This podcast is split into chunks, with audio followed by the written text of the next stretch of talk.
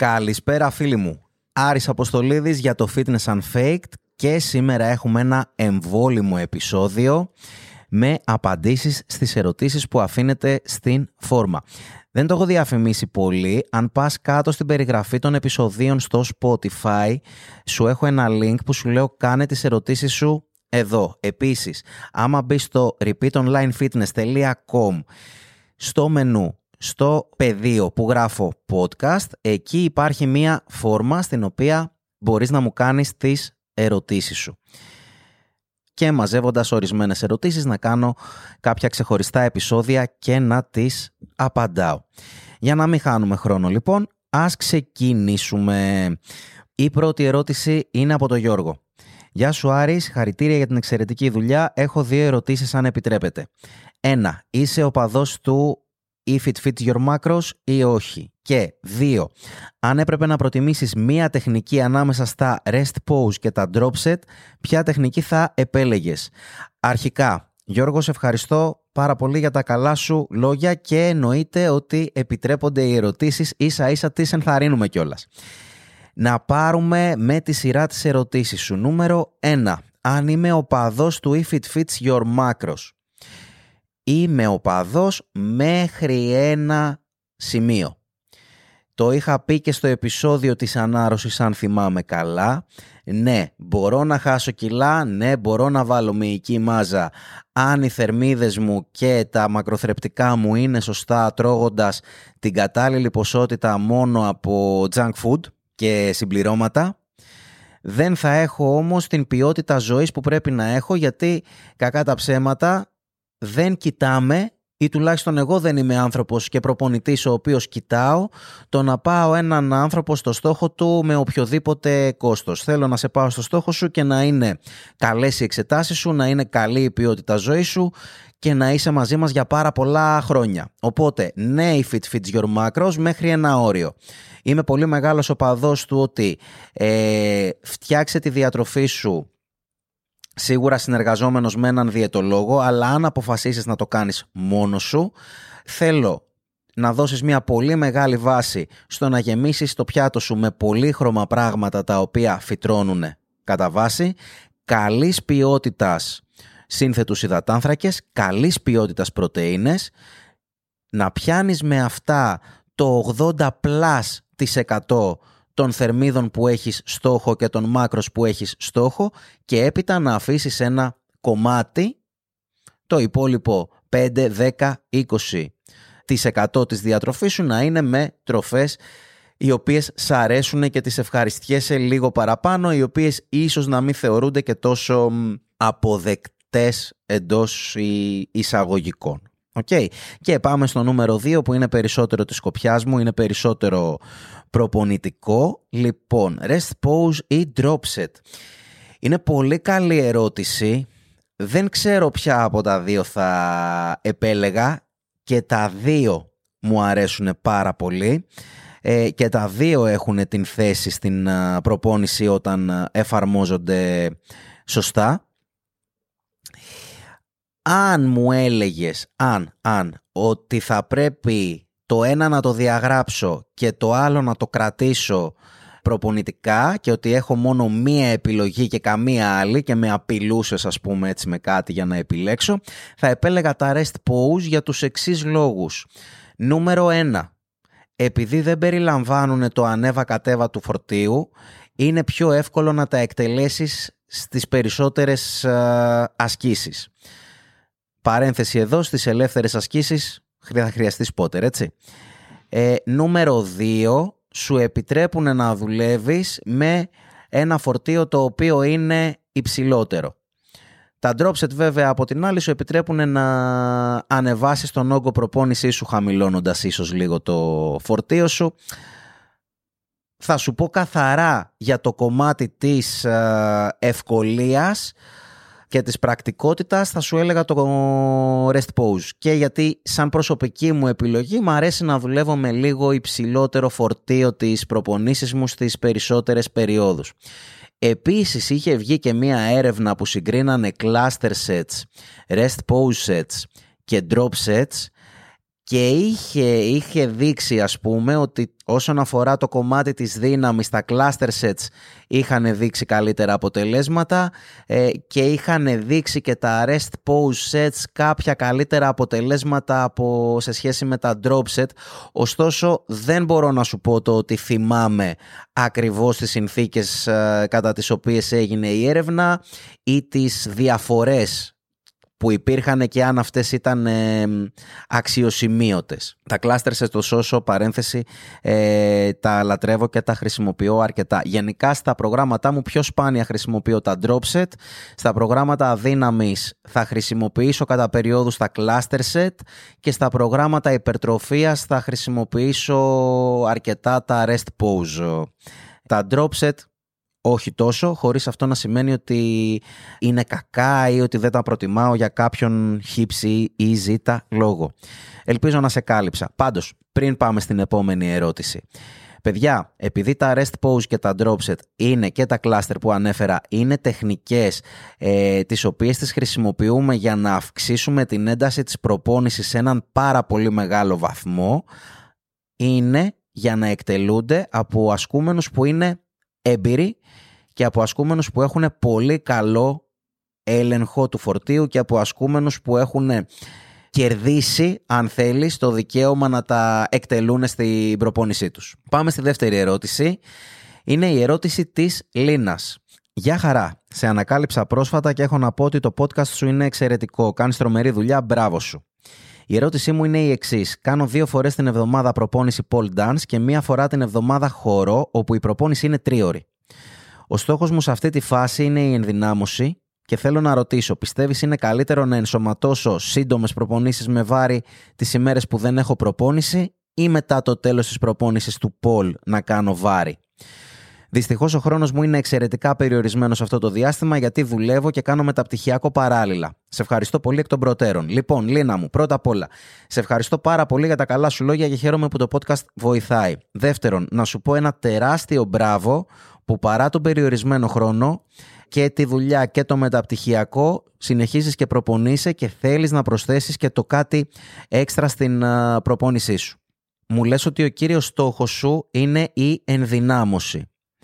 Παρόλα αυτά όμως δεν μου αναφέρεις κάπου το ότι θα μειωθούν οι προπονήσεις του Πολ ή του χορού για να μπουν έξτρα προπονήσεις ενδυνάμωσης.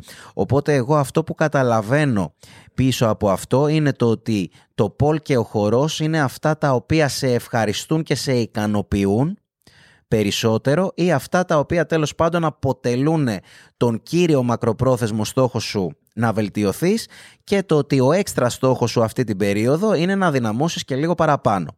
Αυτό μπορείς να το πετύχεις χωρίς να είσαι ιδιαίτερα αυστηρή με τον προγραμματισμό σου, το κομμάτι δηλαδή της, ε, ε της ενδυνάμωσης. Το ιδανικό, επειδή η προπόνηση του pole dancing είναι μια προπόνηση η οποία έχει μέσα το στοιχείο της, ε, της ενδυνάμωσης αρκετά, είναι απαιτητική για το μυϊκό σου σύστημα, θα σου έλεγα ότι όντας κουρασμένη σωματικά από την προπόνηση του pole dancing, το να μπεις μετά κατευθείαν να κάνεις ε, βάρη δεν θα σου φέρει την ιδανική επίδοση. Οπότε, ιδανικά θα σου έλεγα ότι θα βάλεις δύο ξεχωριστές ε, ημέρες στις προπονήσεις σου με τα βάρη, οπότε θα έχεις δύο προπονήσεις pole, δύο προπονήσεις ενδυνάμωσης και μία προπόνηση χορού, οπότε θα έχεις ένα πολύ πλήρες πρόγραμμα που θα σε βοηθήσει να πετύχεις τον στόχο σου. Τώρα βέβαια, καταλαβαίνω ότι όταν μου μιλάς για μεταπτυχιακό και δουλειά, οι απαιτήσεις είναι τεράστιες και ο χρόνος είναι πραγματικά περιορισμένος. Εκεί λοιπόν πρέπει να δεις και να σκεφτείς τι είναι αυτό που θα σε κρατήσει πιο τυπική και πιο σωστή και θα βοηθήσει εσένα να κάνεις μια καλύτερη διαχείριση του χρόνου και της ημέρας σου. Το ιδανικό είναι ξεχωριστές μέρες. Αν τώρα δεν είναι δυνατό, μπορείς να πας μία ξεχωριστή μέρα και μία μέρα μαζί με το Πολ και να δουλέψεις την ημέρα που θα την ημέρα που θα κάνεις μαζί με το Πολ μυϊκές ομάδες που ίσως το Πολ να μην έχουν κουραστεί τόσο πολύ. Το λιγότερο ιδανικό είναι να κάνεις τις προπονήσεις κατευθείαν μετά το Πολ. Αλλά όλα έχουν να κάνουν με τη σωστή διαχείριση χρόνου. Σε κάθε περίπτωση αν κάνεις τις προπονήσεις ξεχωριστά, θα μπορέσεις να πιέσεις περισσότερο και να πάρεις κάτι περισσότερο από τις προπονήσεις που θα κάνεις με τα βάρη. Αν όχι, πρόσεχε την ένταση στην οποία θα προπονείσαι και φτιάξε το πρόγραμμά σου με τέτοιο τρόπο που να σε βοηθάει κιόλας να κρατάς τις επιδόσεις σου όσο πιο υψηλά γίνεται. Σε κάθε περίπτωση πραγματικά μπράβο. Πάμε στην τρίτη ερώτηση που είναι της Ειρήνης. Καλησπέρα. Έχω λίγες μέρες που σε ακούω και είσαι σωστός σε όλα. Θέλω να ρωτήσω. Εγώ είμαι σε θερμιδικό έλλειμμα. Γυμνάζομαι πάνω από τρεις φορές την εβδομάδα με λάστιχα. Κάνω push-pull legs και για αερόβιο ή θα πάω για τρέξιμο ή περπάτημα. Τώρα, το θέμα είναι ότι τα κιλά πέφτουν, αλλά το λίπος πέφτει αργά, πολύ αργά. Όμως δεν μπορώ να βρω το γιατί. Σε ευχαριστώ πολύ. Λοιπόν, Ειρήνη μου, εφόσον γυμνάζεσαι με λάστιχα, καταλαβαίνω το ότι δουλεύεις από το σπίτι. Λοιπόν, υπάρχουν δύο λόγοι οι οποίοι μπορεί να είναι είτε ξεχωριστοί είτε συνδυασμός τους σε μια πρώτη ανάγνωση σε αυτό που ακούω. Okay. Ε, λοιπόν, νούμερο ένα. Τα λάστιχα μπορούν να σε φτάσουν μέχρι ένα συγκεκριμένο επίπεδο. Αν εσύ προπονείσαι για καιρό, πλέον το ερέθισμα που σου δίνουν τα λάστιχα πιθανότατα δεν είναι τόσο όσο χρειάζεται για να μπορέσεις να διατηρήσεις ή και να αυξήσεις τη μυϊκή σου μάζα μέσα από τη διαδικασία αυτή. Οπότε ή θα πρέπει να βρούμε τεχνικές που στο σπίτι ε, θα σε φέρνουν πιο κοντά στην αποτυχία και θα σου δώσουν ένα πιο έντονο προπονητικό ερέθισμα ώστε οι μη σου να πάρουν έτσι πολύ απλά το λέω το σήμα του ότι ξέρεις κάτι εγώ ναι τώρα πρέπει να μείνω εδώ και να κρατηθώ και να εξελιχθώ γιατί ο ρόλος μου στο σώμα της ειρήνης είναι απαραίτητος. Okay. Ή θα πρέπει να μπει σε μια διαδικασία επένδυσης σε λίγο έξτρα εξοπλισμό όπως αλτήρες κατά βάση ρυθμιζόμενους, θα σου γλιτώσουν αρκετά χρήματα στην, στην πορεία okay. ή συνδυασμό των σε λάστιχα κτλ. Η καλύτερη λύση βέβαια στο κομμάτι της επιβάρυνσης είναι το να πας εφόσον υπάρχει δυνατότητα στο γυμναστήριο και σε κομμάτι επένδυσης χρημάτων μακροπρόθεσμα θα σου βγει αρκετά πιο οικονομικά γιατί σκέψου τώρα ότι θα χρειαστεί να αγοράσεις π.χ. για το σπίτι ε, πέντε πράγματα που μετά από λίγο καιρό θα χρειαστεί να πάρεις και κάποια άλλα και κάποια άλλα και κάποια άλλα και κάποια άλλα οπότε εκεί θα πρέπει να επενδύσεις συνεχώς χρήματα ενώ στο γυμναστήριο παίρνεις τη συνδρομή σου και είσαι έτοιμη. Έχεις μια τεράστια γκάμα και μπορείς να φτάσεις μέχρι ένα επίπεδο φουλών. Οκ. Αυτή λοιπόν είναι η μία περίπτωση. Έχει να κάνει με το ερέθισμα που δίνεις στους μυς σου, αν είναι τόσο δυνατό όσο πρέπει. Δεύτερη περίπτωση, επειδή λες ότι η ζυγαριά κατεβαίνει αρκετά γρήγορα, η δεύτερη περίπτωση μπορεί να έχει να κάνει με το γεγονός το ότι το θερμιδικό έλλειμμα που έχεις επιλέξει, στο οποίο έχεις επιλέξει να βρίσκεσαι, είναι πάρα πολύ μεγάλο και είναι πιο μεγάλο από όσο πρέπει να είναι. Αυτό λοιπόν οδηγεί τον οργανισμό σου στο να επιλέξει μαζί με το ποσοστό του λίπου σου να αποδομήσει και ένα κομμάτι μυϊκού ιστού γιατί οι θερμίδες που προσλαμβάνεις δεν είναι τόσες όσες χρειάζεσαι για να μπορέσεις αυτόν τον μυϊκό ιστό να τον κρατήσεις με τη γυμναστική που κάνεις. Σε πολύ απλά ελληνικά αυτό που λέμε και Οπότε εμείς, εμάς τι μας ενδιαφέρει; Δεν μας ενδιαφέρει να πέφτει γρήγορα η ζυγαριά. Μας ενδιαφέρει να πέφτει σταδιακά και ωραία και μεστά το ποσοστό του λίπου σου. Γιατί αν έχω χάσει εγώ 10 κιλά, τα 5 από αυτά είναι μυς, τα 2 είναι υγρά, τυχαία νούμερα λέω τώρα και τα 3 είναι λίπος, χίλιες φορές καλύτερα να έχανα 4 κιλά και να ήταν 3 κιλά λίπος, μισό κιλό μυς, μισό κιλό υγρά. Λέω εγώ τώρα μία άλλη αναλογία. Okay, οπότε δεν πρέπει να κοιτάμε τη ζυγαριά, πρέπει να κοιτάμε το λίπος. Και πολύ καλά κάνεις και το αναφέρεις. Τώρα, υπάρχει και ο συνδυασμός αυτών των δύο. Υπάρχει πιθανότητα το ερέθισμα που δίνεις στο σώμα σου να μην είναι τόσο έντονο ώστε να κρατήσεις και να αναπτύξεις τη μυϊκή σου μάζα και να θέλεις να χρειάζεται να ανέβει και ταυτόχρονα να βρίσκεσαι σε ένα πολύ μεγάλο θερμιδικό έλλειμμα, οπότε και στο γυμναστήριο να πας που λέει ο λόγος, πάλι το σώμα σου θα αποδομεί μυϊκή μάζα. Χρειάζεται λοιπόν μια καλή ισορροπία εκεί και στο κομμάτι της έντασής σου και στο κομμάτι του ότι το θερμιδικό έλλειμμα στο οποίο βρίσκεσαι δεν είναι πάρα πολύ μεγάλο. Και Πάμε στην ερώτηση της Λίζας. Βοήθεια Άρη. Δεν έχω καταφέρει να παραμείνω συνεπής. Η γυμναστική μου αρέσει, νιώθω ότι μου κάνει καλό, όμως αν δεν δω αυτό που θέλω, όταν το θέλω, χάνω κάθε όρεξη.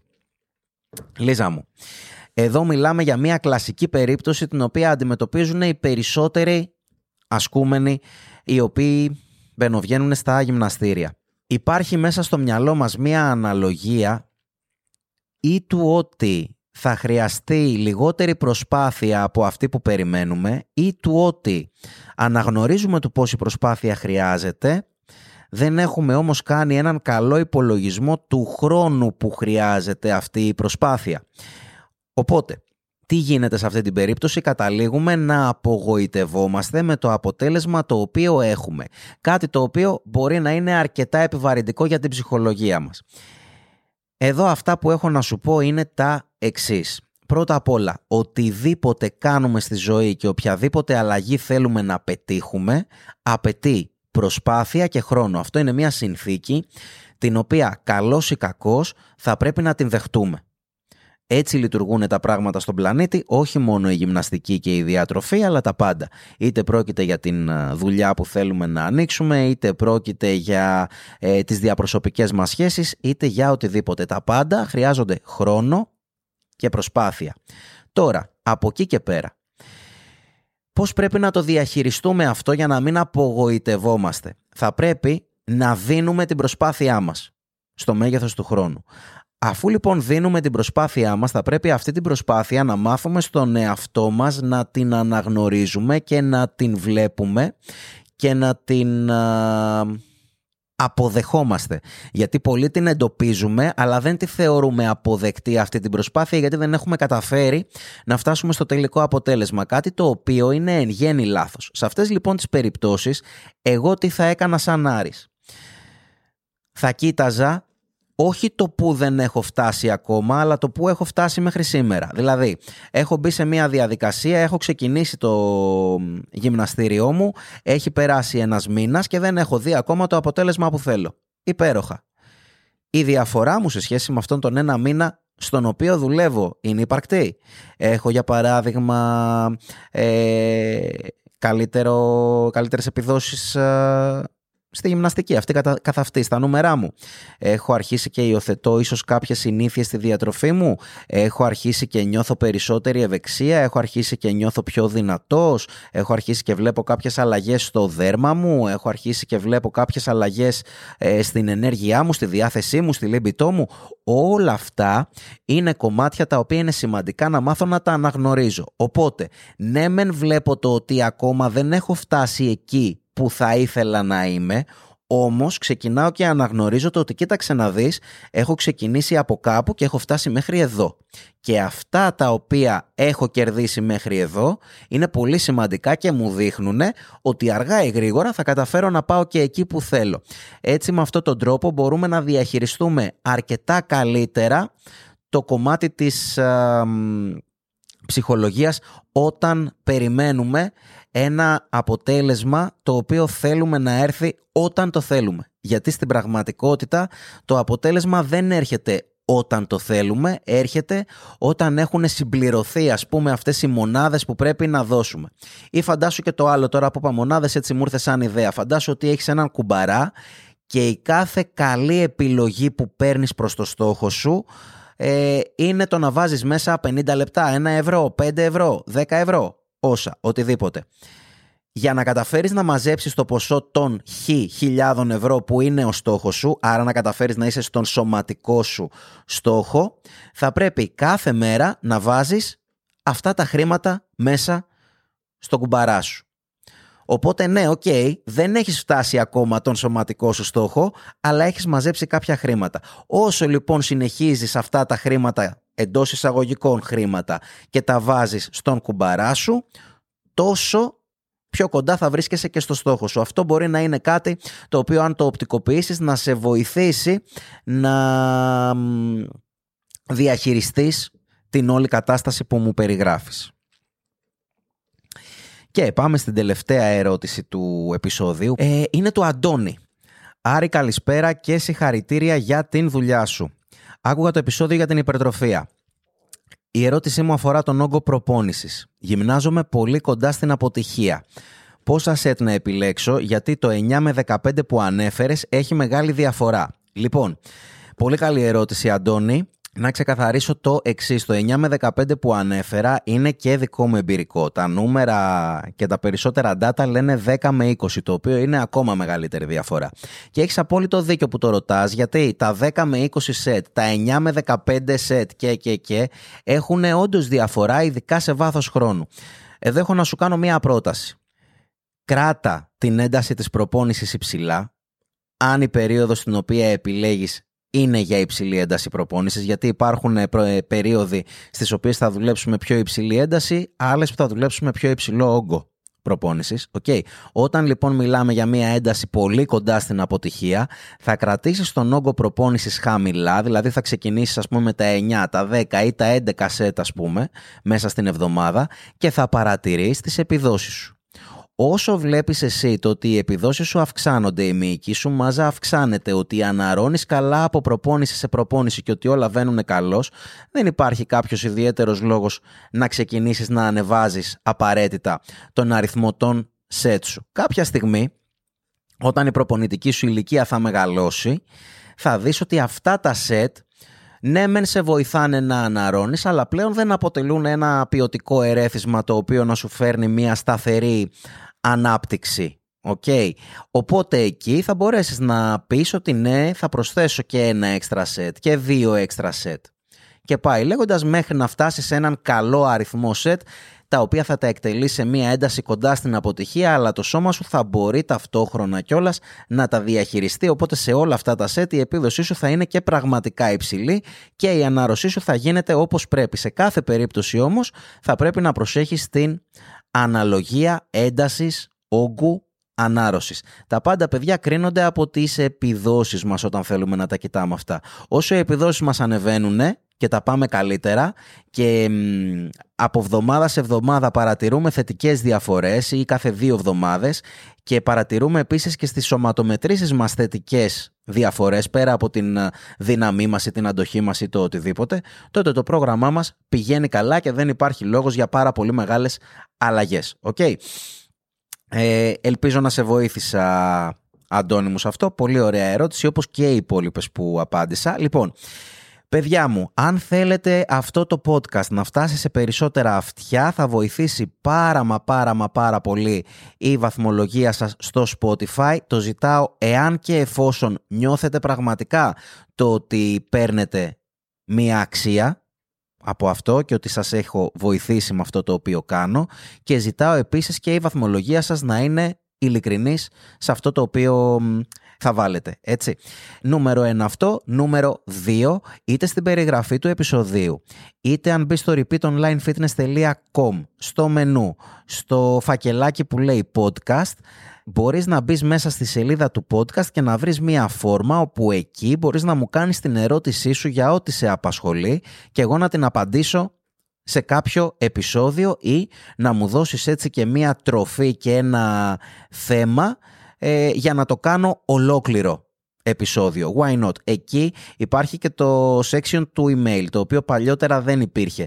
Αν βάλεις το email σου, δεν θα μπει σε κάποια email λίστα που θα σου έρχονται ενημερώσεις κτλ. κτλ, κτλ. Είναι για να σου απαντήσω το ότι ξέρεις κάτι, την ερώτησή σου την έχω διαβάσει, πάρε ένα-δύο resources και όταν μαζευτούν κάποιες ερωτήσεις θα βγει ένα νέο επεισόδιο Q&A στην οποία θα το απαντήσω live. Αν τώρα πάλι θέλεις να γραφτείς σε κάποια λίστα που θα σου έρχονται κάθε Δευτέρα δύο fitness συμβουλές και μία mindset σε ένα email το οποίο διαβάζεται σε 2-3 λεπτά και σου δίνει μεγάλη αξία. Θα μπει στο link που σου δίνω από κάτω με όλα τα χρήσιμα link τα οποία έχω ε, είτε για τα προγράμματά μου είτε για το πώς μπορείς να συνεργαστείς ε, μαζί μου και θα διαβάσεις και θα επιλέξεις με συγχωρείς το 3RM newsletter. Θα βάλεις το email σου, θα σου έρθουν και κάποια δωρεάν ebook και κάθε Δευτέρα θα παίρνεις πολύ χρήσιμο περιεχόμενο στο email σου χωρίς spam με προσφορές. Το spam με την προσφορά θα γίνεται μία το πολύ δύο φορές κάθε χρόνο. Αυτά είναι τα νέα μας. Ελπίζω να τα κρασάρεις όλα στο gym, να αναρώνεις σωστά, να πηγαίνεις τέρματα, να εξελίσσεσαι τόσο στο μυαλό σου, όσο και στο σώμα σου, όσο και σε οτιδήποτε θες να εξελιχθείς στη ζωή σου. Σε ευχαριστώ πάρα πολύ που ήσουν μαζί μου. Εμείς οι δύο θα τα πούμε στο επόμενο.